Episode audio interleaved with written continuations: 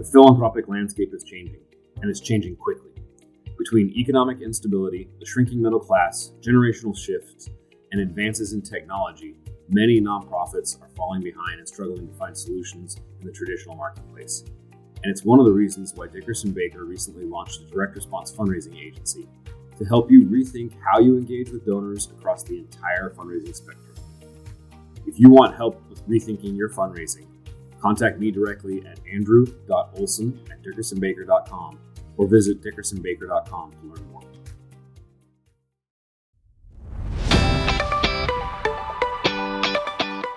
Welcome to the Rainmaker Fundraising Podcast, your home for all things fundraising and nonprofit leadership. I'm your host, Andrew Olson. Before we get into today's episode, I've got a favor to ask. If you like what you hear on this podcast, please go over to iTunes or wherever you listen to podcasts and rate the show and leave us a review. It helps us reach more people and make a bigger impact in the world. So thank you in advance for doing that. Now let's get into today's episode. Hey, everybody, welcome to the show. This is Andrew Olson, and I'm here with my good friend Nick Ellinger. So, Nick is the chief brand officer at Moore. Um, he's been in the nonprofit sector for quite a long time. He's, he's got a really broad um, and diverse skill set and experience. Uh, some of the quick highlights Nick has served as the editor of The Agitator. Um, he was vice president of marketing at Donor Voice, and prior to that was VP of strategic outreach at Mothers Against Drunk Driving. He's the author of the new nonprofit, Six Models to Raise More Money and Accomplish More Mission. Um, and he's also about to release a brand new book, which is what we're going to be talking about today. Um, before we get into that, though, Nick, welcome to the show. Andrew, thank you so much for having me today. Hey, man, um, I'm excited for you to be here. Take a few seconds before we jump into questions um, and, and just expand a little bit on your background. Tell us a little bit about you know your work at Moore and and you know what's exciting you about the industry these days. Sure. So um, I came to the sector like so many people, uh, tumbling sideways through life. Uh, I had left my job in uh, in Nashville to be with my then girlfriend, now wife, so that worked out well. Um, moved to DC, and I had been a MADD member since I was so high. Um, and so when I saw the listing for uh, a MADD job opening, it was like that moment in South Pacific where two lovers' eyes meet across the, you know, some enchanted evening. It was that perfect moment. And so I was with MADD uh, four years in public policy and then almost 10 doing direct marketing and um, some corporate marketing, uh, some field relations, a little bit of everything uh, rolled into one. Then, as you said, over at Donor Voice, and now I've been with Moore for three and a half years. And the thing that I really love and am passionate about here at Moore is you look at the 2% of GDP that nonprofits have been getting since the Eisenhower administration. And you say, what could we do with 2.5%? What hmm. could could we have cured polio faster if it were March of quarters instead of March of dimes? And uh, how long, much longer would it have taken if it were March of pennies? because nonprofits do so much in this world, so much transformative change, and really give that outlet to changing society within these democratic structures, small d democratic structures, that it's just a passion for me, and I love being able to help nonprofits every day uh, bring more people into the wonder that is philanthropy. Awesome. So I know Moore because you and I met when I when we both worked for the enterprise, um, but a lot of our listeners might not. Um, give us the, the quick 30 second who, who is Moore and, and what do you do?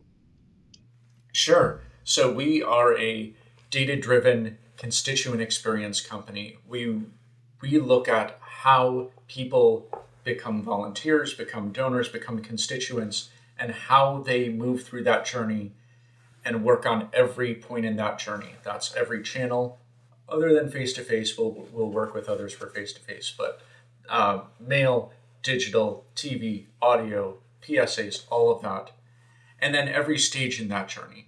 So we can help you with your audience building, your production, production management, strategy and creative, data, anything that you need across that spectrum. So we try to go wide, we try to go deep, and it's really trying to create that full on constituent experience platform that ensures that your donors have a great experience, one that causes them to retain and upgrade and feel fulfilled in their giving.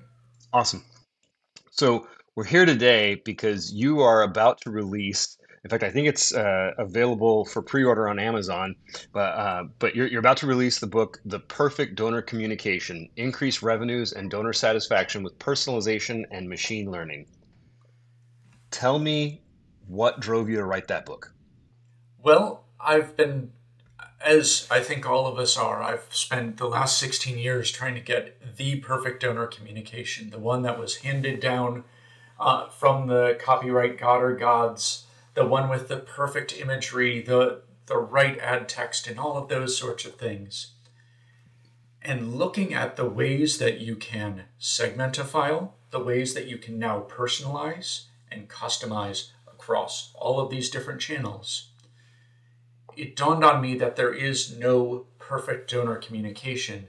The perfect donor communication is one that is perfect for the individual receiving it. And so there's this transformation from trying to find the platonic ideal direct mail piece or the perfect ad, and how do we create the perfect ad or the perfect direct mail piece for this person. And that's something that when I started would have been pie in the sky. You can do a couple of different customizations on a direct mail piece. You may be able to drop in the dear blank on an email. But now you have digital presses that are that paint on paper with the uh, the can uh, with data as its ink and paper as the canvas.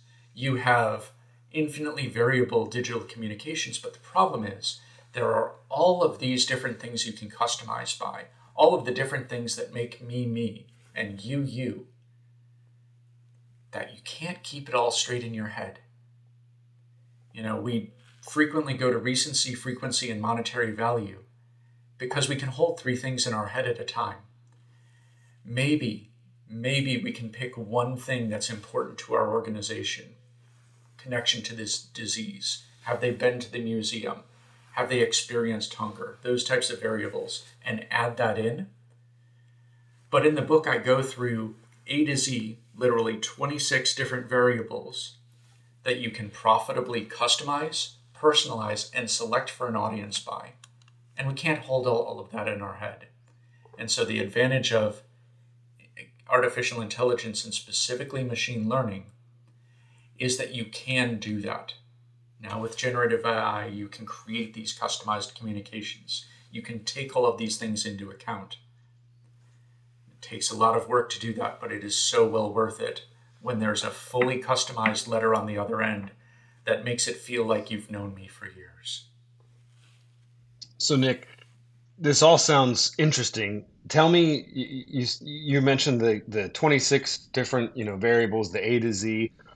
Give me some examples. Uh, you know, beyond beyond like you said, you know, maybe they've had a disease or they visited a museum. You know, for for the basic general nonprofit that's that's listening to this, what are some other of those variables that might be um, impactful to their fundraising if they were to be able to customize them?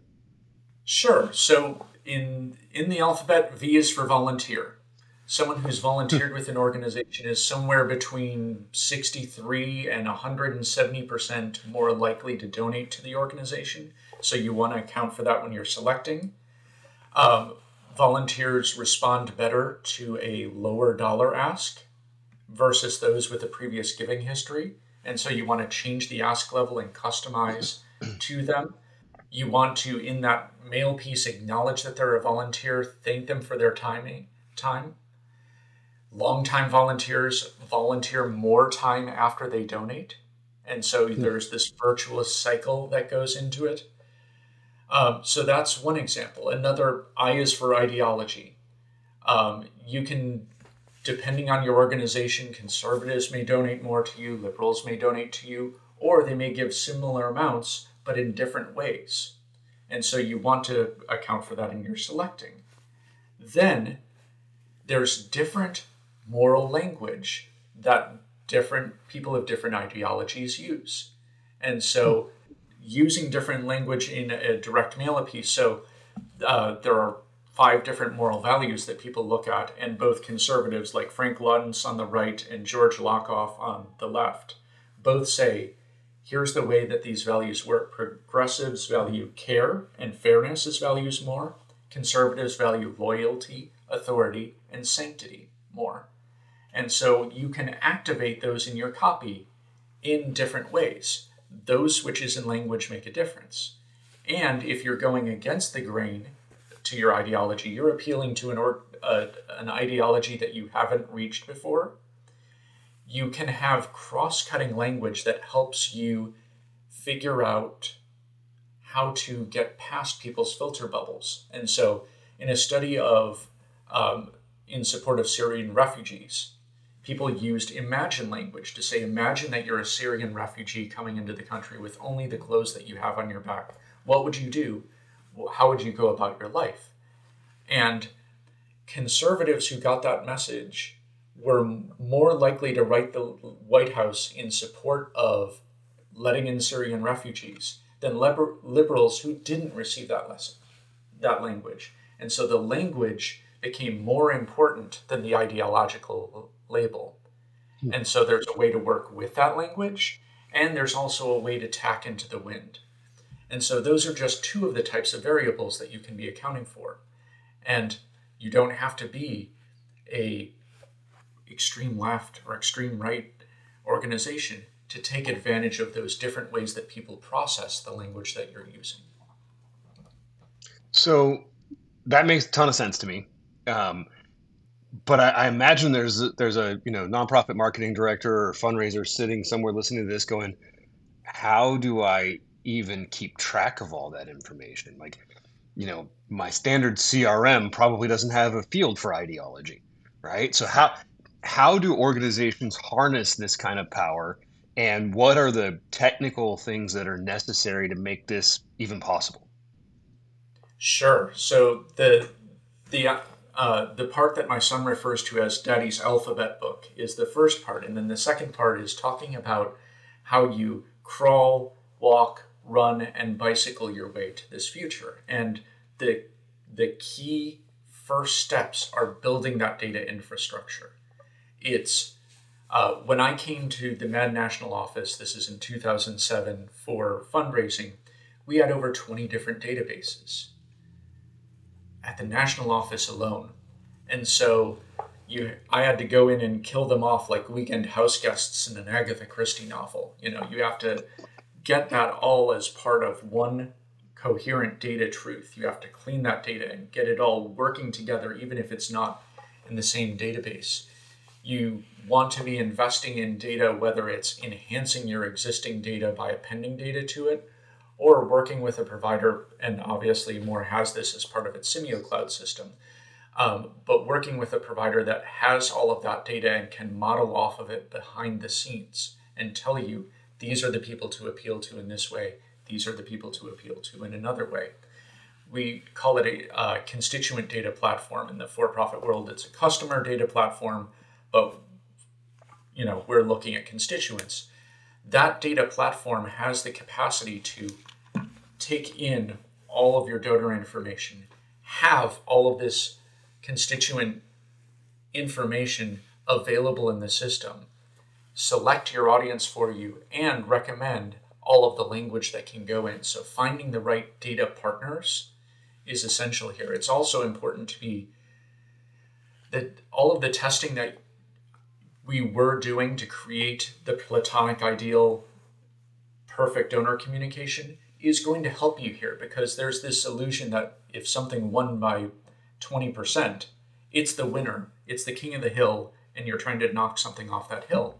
In reality, what's probably happened is one version is better for two thirds of the population, the other version is better for one third of the population. And we call the first part a winner and the second part a loser, but in reality, they're both a winner to the right audience. And so it's going back through your data systems with this knowledge. So once you have ideology uh, appended, going back through and doing the analysis to say, oh, this piece that I thought didn't work actually worked better among my volunteers, or actually worked better among my conservatives, or worked better among those who prefer premiums. Those types of things to say, okay, now I have now I have instead of one row, I have two rows. I have two different communications that can go through. And as humans, we can manage two rows. Going to the next level takes that machine learning when you're going into thousands and millions and billions of rows. So, how do we balance this? Because I feel like so often there's a push to to make everything more simple, right? Yes. Um, you know, how, how do we how do we reduce friction? How do we make you know the experience more simple? How do we make how do we streamline work um, so that we can either get more done in the same amount of time or get more done with fewer resources? How do we balance that with what sounds like a fairly complex process needed to get to this this kind of outcome? So it's definitely a complex process. At the same time, some of these systems can be incredibly time saving. Um, when you put two databases together, you no longer have to do a query that takes information out of one and puts it into the other. And so, in some cases, it's investing a fixed time amount so that you don't have to do the same thing over and over and over again. And then, when you get into things like generative AI, there was just a study that came out that they paired college educated people and gave them a writing task. Those who had access to a generative AI, I believe it was ChatGPT in the case, spent 40% less time on it and had, I believe, a 16% increase in the effectiveness of their communication that came out. So, less time that went in, higher quality that came out. And so that's that idea of the bicycle. The bicycle is, comes from Steve Jobs talked about how computers can be the bicycle for the mind. I think what we're seeing with generative AI right now is the fulfilling of that promise that generative AI can be your bicycle, but you have to work together with it because it does have some challenges and does have some flaws. And so using these tools, it's not hopefully increasing the amount of time you're spending, it's reallocating that time. It's reallocating the time to setting up the systems rather than working within them. And it's shifting the time toward doing the things that only humans can do or where humans add the most value. Okay, so let's let's talk about that for a second because I know in in your in the book you talk a little bit um, about using um, AI to to kind of write and, and craft those communications, which I think a lot of a lot of people in our industry, particularly some of the artist class, w- would be mortified by that idea, right? And and the with the fear that oh you're going to have this cold sort of um, you know dispassionate copy that just doesn't speak to anybody really. How do we balance that? And is it this human and, and machine interaction, or is there something else that helps ensure that even if we do push some things like copywriting into um, into an AI you know, automation, um, how, how do we maintain the humanity in it? Yep. So um, there's, I, I would say that you have a definite creative divide on this, where some creatives are exactly as you describe, and some of them are thrilled by the opportunity to work with and have new outlets for this. And so there's been this cottage industry of folks who go into ChatGPT and say, write a fundraising letter. And then they get the output and say, okay, it's not specific, it's not emotional, and whew, our jobs are safe. But think of if you had gotten that as a creative, as your creative be- brief, write a fundraising letter. Well, if you ask for a letter, you get a letter. You don't get a specific letter for your organization. You didn't ask for that. You didn't get an emotional letter. You didn't ask for that. ChatGPT is a chat engine. You didn't ask the follow up question saying, you know, that's a good start. But now incorporate an urgent deadline, report back on what their previous support did, add more vivid imagery. And so Doreen Ocam, who is Chief Development Officer at the Armed Services YMCA, and I did a panel at uh, the Nonprofit Alliance. And uh, full disclosure, Doreen's an old friend. We worked at MADD together. And she I, I played the role of ChatGPT just reading out what she had done. She started off with a general prompt for her organization, pretty good, but general letter. Then she asked it to focus on food insecurity, better letter. Then she asked for it to be from a particular person who used the Armed Services YMCA food pantry to help their family. It was emotional and it was affecting. And then she asked for it to be customized to people who are connected to the military and added identity prompts. And the by the end, the worst thing that the fundraisers in the audience could say about the letter is it didn't have a PS to it. And that is a challenge of machine learning. If you ask ChatGPT to write you a fundraising letter, it's going to endeavor to write you the most letter letter that ever lettered, the letteriest letter. because it's trained on all of these letters to say, what is, let's shoot for that letterness. What it's not going to look at right now is what makes an effective letter. And so the key and the horizon that we need to hit, one that we're working toward, is how do you train the system and tell it on effectiveness. So one of the things that's exciting about Moore is we have we do more than 50% of the response management for the nonprofit industry. So we have that data coming back in to help and train new systems to say what is effective. And when you get that loop going to say, just like we would as humans, okay, I looked at the test results. This one worked, this one didn't work a machine learning system can do that, but they can do it at scale and it can do it across millions of versions in ways that we can't. There was one year at MADD, our acquisition letter wasn't working. And so I tried 74 different treatments of acquisition letters across that year.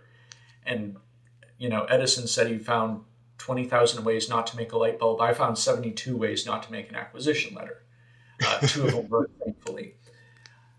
But a machine learning system can put that to shame. It can do thousands, millions of different versions and learn from each one of them.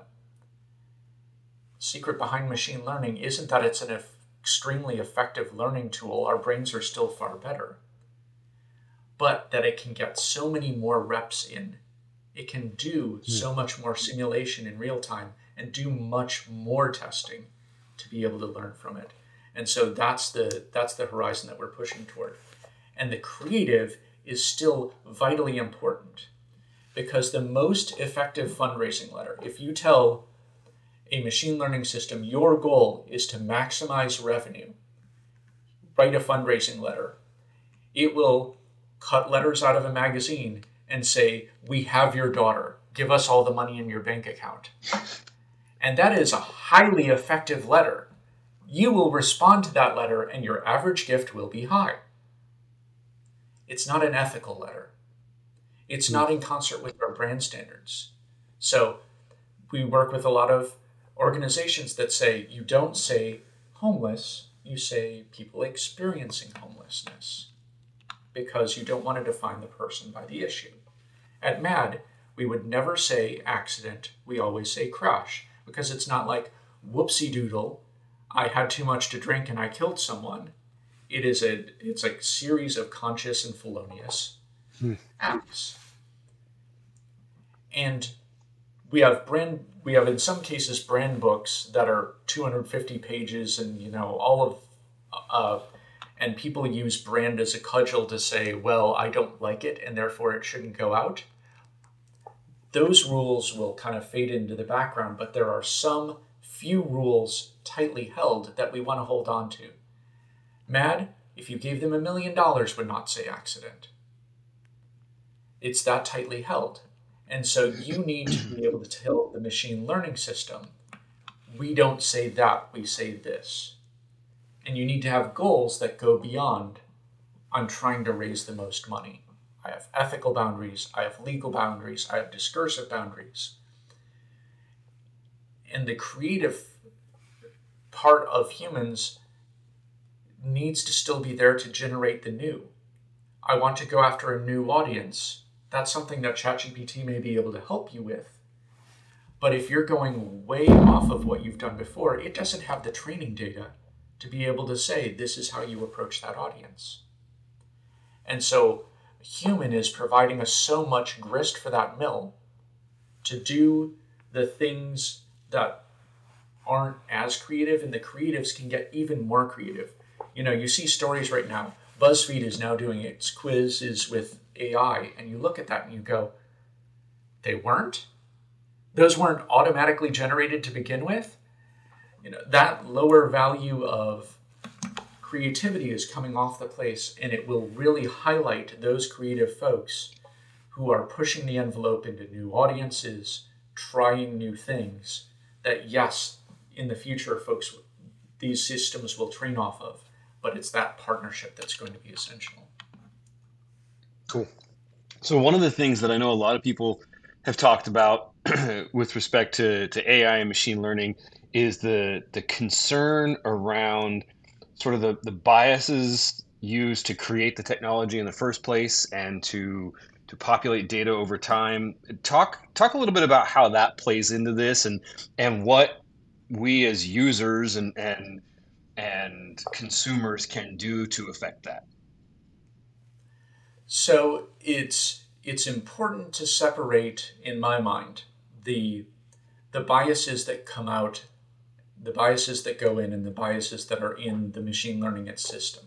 There is really no racist way to do stochastic gradient descent. There's no sexist way of doing uh, decision tree analysis. The, the tools that we're using are agnostic. The challenge is with the training data that we put into the system. And if that has hmm. bias in it, and it will have bias in it of some type, then you will get bias out great example is Amazon was looking at doing a machine learning system for its hiring. And it, tech company, it had had some bias in how it hired and how it promoted according to sex going in. And so it the machine learning system then tried to replicate that and weighted, weighted men over women. And they said, wait, that you can't do that, obviously. We're going to take out any consideration of sex slash gender well, then the machine learning system, it's still trying to replicate that bias. It's still trying to get the results that you gave it that it's training on. And so it started penalizing you if you had been in a sorority, if you played women's lacrosse, if hmm. and uh, if you were in a fraternity, it boosted you. It found other indicators for that. So Amazon said, okay, take out any consideration, take out these key words that you might be looking at. Well, then the system started discriminating based on the verbs that people used in resumes. Men tend to use a different cohort of verbs to describe the actions that they have in their resumes than women do because it's trying to replicate that bias. And as long as you have biased data going in, you will have biased data coming out. And that is an extreme challenge. Think about if you have a if you have done a premium based program in the past and no shade on this at MADD. I have I have shoved everything in an envelope that you can put into an envelope. So I'm um, and one of the central challenges we had and I have and organizations have it, who have do premium programs is if you have a premium acquired program, you're going to have get people who respond to premiums. And if you send a non-premium package to that audience, it will look like the piece failed when the when it was really the piece audience match that failed. And if you try to acquire with a non-premium program, you'll get some non-premium donors. And they will look, puke, and leave when they see when they're exposed to the actual donor program. And so you look at this and you say, if, if a machine learning system looked at this, they would say non-premium communications don't work and non-premium donors don't work. Now, replace premium and non premium with white and black, or replace it with Protestant Catholic or conservative liberal. Those are the biases that we have unintentionally created in our programs. We have created and we have modeled for these systems. And when we use RFM analysis, when we use transactional based modeling, there is no way, no way of a 49 year old having a 50 year donor history. And so an 80 year old will always get privileged on that basis. So age is a very simple example of this. If you're sending out premium packages to folks, well, yes, the premium donor donated more frequently, we should send them more things. And so the frequency goes up for that donor population, it goes down for the non premium donor because they're not a quote unquote good donor. And so it's self reinforcing, just like any of these biases. And the challenge with putting this into a machine learning system isn't that the machine learning system's biased, it's that the, it's trying to replicate the biased world that we have given it. And so it's incumbent upon us. You talked earlier about how will creative folks react to this. It's an incumbent upon the creative folks to say, we're not reaching this audience, let's figure out new communications that might reach it. It's also incumbent upon us to audit our data systems to say, are we entrenching some of these biases? Should I be going out to a greater cohort of conservative folks or Hispanic folks or folks who have not been a volunteer with us or or or look at these different variables and say how do I reach out to those who are adjacent to our mission but not yet there and the great news is well the challenging news is that is hard the great news is that that's where opportunity lives that we have now the opportunity to try new communications to new people who are waiting to join our missions but just haven't had the right communication. So let's pause on that for a second because I agree with you there. Um, but I think the the big challenge that I often see is that when organizations fall into this trap of like net optimization, they often end up pushing those adjacent audiences out because that's not going to generate the most immediate net in a particular campaign. Can you talk a little bit about sort of how you have to shift your mindset as you think about these things to to account for, you know, what is the impact of long-term versus near-term improvements? Yep. I mean, the as with so many things in uh, business, I blame Excel because you look at Excel and it it your mail is on one sheet and your digital is on another. And as long as things are on two different worksheets of Excel, they might as well be in two different universes and different planets within those universes. Like, and that's how we budget and that's how we think. And it's the same thing to some extent with short term and long term. We view those as two very separate things. And so part of the culture change that we need to be creating to get ready for this model is looking at long term net donor lifetime value for the sum of the file as our goal. And those things that are legal, ethical, uh, in line with our brand standards, that increase that are good, and those that decrease it are bad. And once you have that sort of lens on communications, your decisions become so much easier. I think of Herb Kelleher, founder of Southwest Airlines. They said, I can teach you how to, he said, I can teach you how to run this airline. It is that Southwest is the low cost airline. And someone will come to you and say, you know, I think that it would be really nice if people could have a nice salad on these longer flights. And we've done this customer research, and people like the salad and they think you're going to pay more for it. And he said, That's interesting. But will adding a salad make us the low cost airline? Because if if it isn't, we're not going to put in any darn salad. Mm. and net donor lifetime value, with all of the provisos in from earlier, is that sort of lens. It is it accounts for all of the different challenges and cross-cutting metrics that you would have in there. If you're told to maximize response rate, great. set your ask string at a dollar. You will get more donations, you'll get them in, and your average gift will plummet. And vice versa. If you are incentivized to get average gift, your response rate will plummet. You'll go to the one person who can give you a large check. all of these things are a balance, and net lifetime value balances value of donor versus quantity of donor. It balances short term versus long term.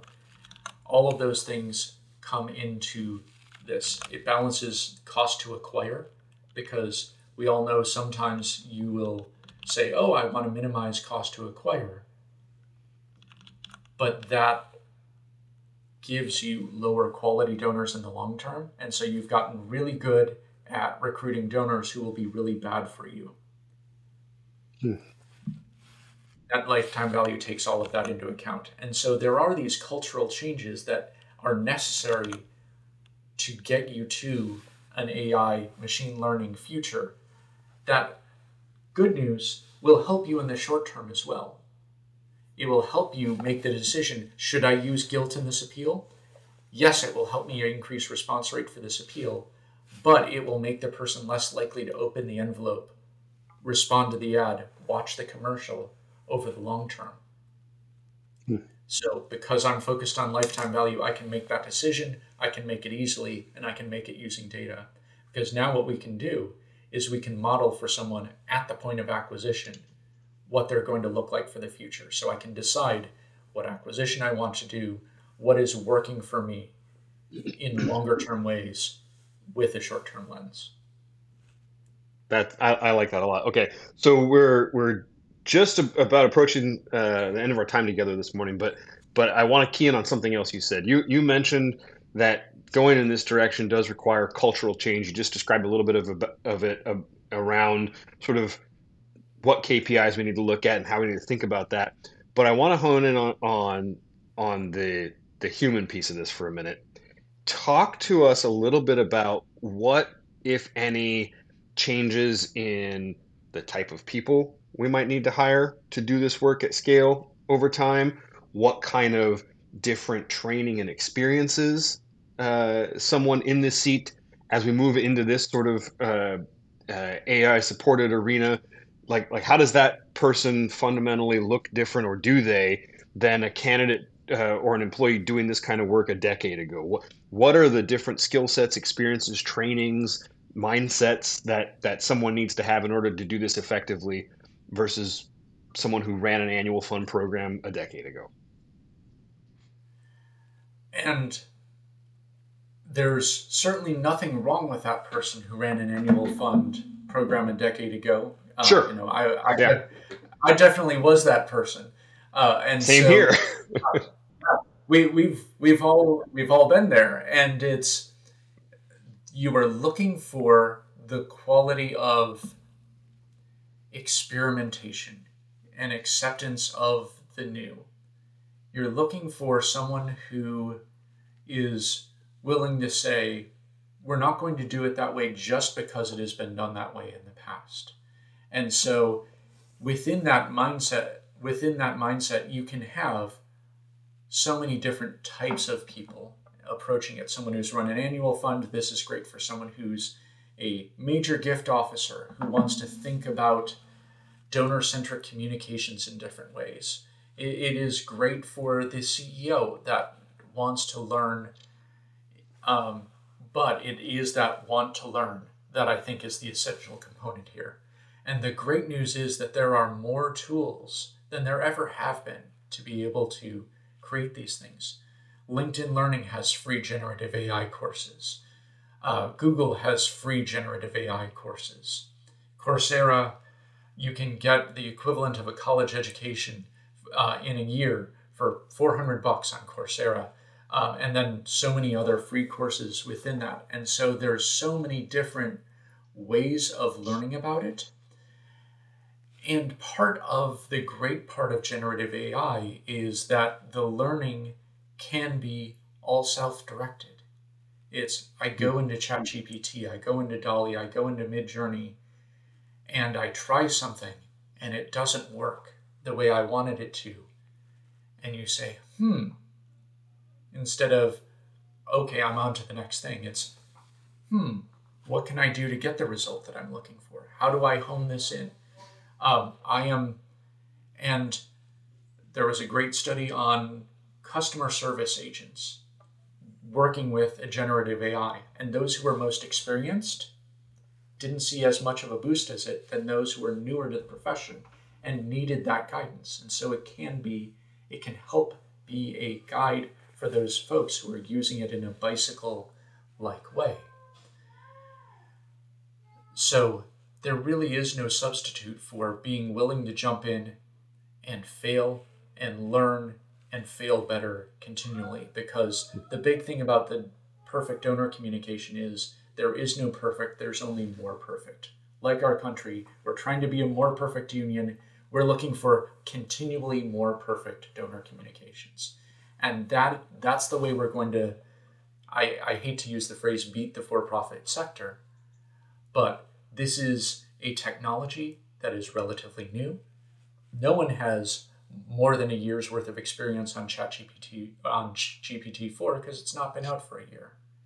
And so we can be this new vanguard of people working on these systems and talking to people in new ways that engage them in the mind and in the heart. Awesome. Well, I'm looking forward to getting my copy of The Perfect Donor Communication Increase Revenue and Donor Satisfaction with Personalization and Machine Learning. Nick, when will it be out? So, should be out July 31st. Ready for pre order now on Amazon. All right, you heard it. Pre order on Amazon right now. Go out and get that book. And uh, Nick, how do people get in touch with you if they want to learn more? Sure. I'm available at uh, N. Ellinger at wearemoore.com. That's N E L L I N G E R at wearemoore, and Moore has two O's.com. Um, and uh, my personal email is nickellinger at gmail.com. So, love awesome. to hear from you. Thanks for being here, Nick. Uh, Thank you so much for and, having me. And thanks for, yeah, thanks for the contribution to the industry. Um, it's always good to see you, man. Good to see you as well. Have a good one. Thanks again for joining us today for this episode of the Rainmaker Fundraising Podcast. Please don't forget to rate the show and leave us a review so we can get our message out to more nonprofit leaders. And as always, feel free to reach out to me directly on LinkedIn or at andrew at andrewolson.net. Be well, friends.